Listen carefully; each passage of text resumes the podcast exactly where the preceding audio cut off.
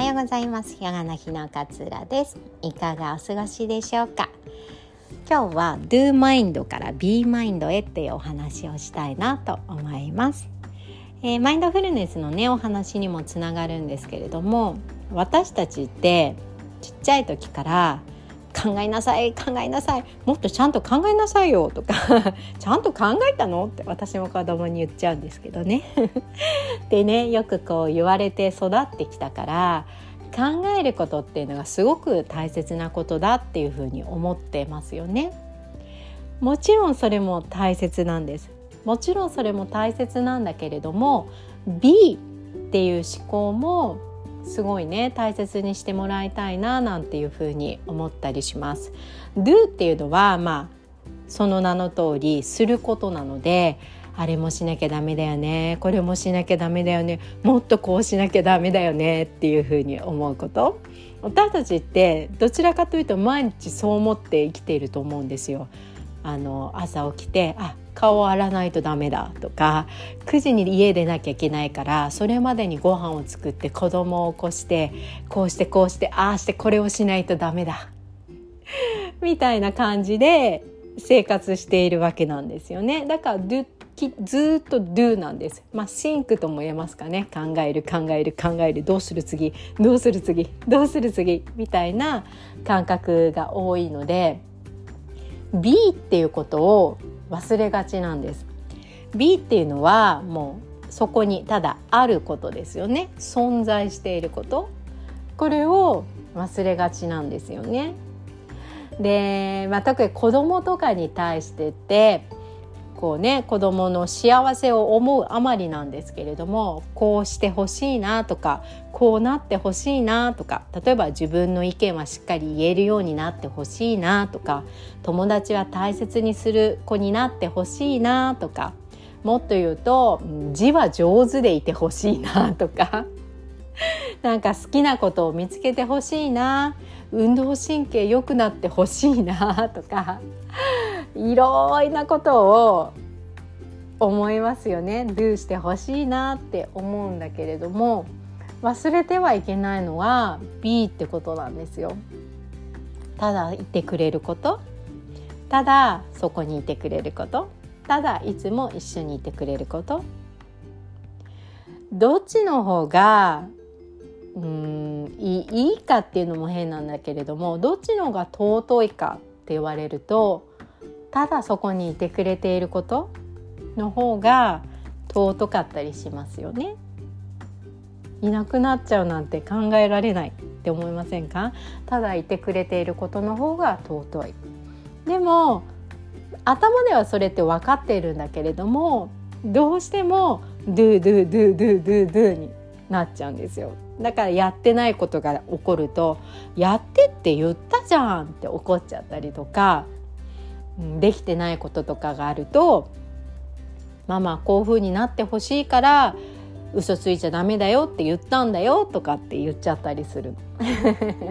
まあ、あの注意することとかっていうのは別に子どものことを思ってるんであればね大切なことだったりするんだけれどもその中でもベースとして忘れちゃいけないのは B ってこと。いてくれることただそこにいてくれることが尊いんだっていうことが大前提なんですよね。それは自分自身にもそうで自分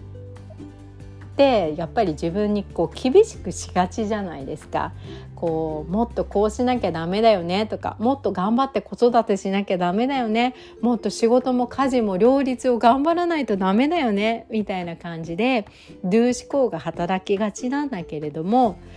ただ自分が存在していることっていうのもすごく尊いことなんです。だってお母さんいなくなったら子供困っちゃうでしょ？だからいてくれること B の存在であることっていうのもすごいすごい大切なことなんですよね。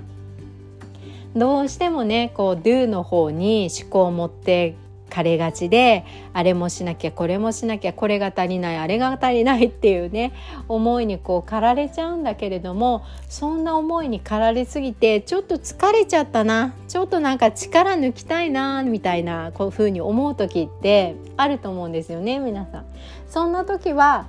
B の思考を思い出し出してください。そうただいるだけでいい。ただ生きている。ただ存在しているだけで尊くて素晴らしいことなんだって。それが一番素晴らしいんだから多少手を抜いてもいいんです。多少できないことがあってもいい。多少ダメだなって思うことがあってもいい。そんな風に思えるとちょっと気持ちが楽になるんじゃないのかななんていう風に思って今日もお話しさせていただきました。感情にこう包まれてる時例えば子供が思うように動いてくれなくてイライライラもうなんでさっきから何回も言ってるじゃんって私もありますよ。私もあります。でもその怒りすぎちゃうと自分自分が結構疲れちゃったりするんですよね。はあまた怒っちゃった。またイライラしちゃった。そんな時はちょっと頭を切り替えてあいてくれるだけでありがたいんだよね本当は。そこが尊くてただ今いてくれていることはすごくすごく大切なことなんだなっていうふうに思ってみる。だからちょっとできてないこともそうすると目をつぶれるかななんていうふうに思ったりします。今日はねそんなお話をシェアさせていただきました。いよいよ明日ですね。9日9時からズームオンラインでこのマインドフルネスのね考え方今みたいなお話もさせていただきながら実際にね一緒にちょっと実践してみようかなと思います。でマインドフルネスっていうのはこう考え方なのでね私たちってよく生きていく中でいろいろな思考の癖とかがついてますからその考え方を繰り返し実践していく。あちょっとまたこういう怒りの感情に翻弄されたなって気づけたのであればマインドフルネスを思い出して実践していくってことが大切なので明日はちょっとその実践もねヨガのヨガの後にしていこうかななんていうふうに思っています。30分ぐらいマインドフルネスのこういうお話をさせていただいて、えー、ヨガの動きというか呼吸を取り入れながらちょっとマインドフルネスの実践。でヨガはすごく簡単な動きをしたいなと思います。でもこう土曜日のね朝一にせっかく集まっていただくのであリフレッシュできたな。あなんか気持ちが前向きになったな。そんなようなヨガをねしたいなと思います。激しい動きはしないのでもう体が全然ガチガチなんで無理ですとか思わなくて大丈夫です。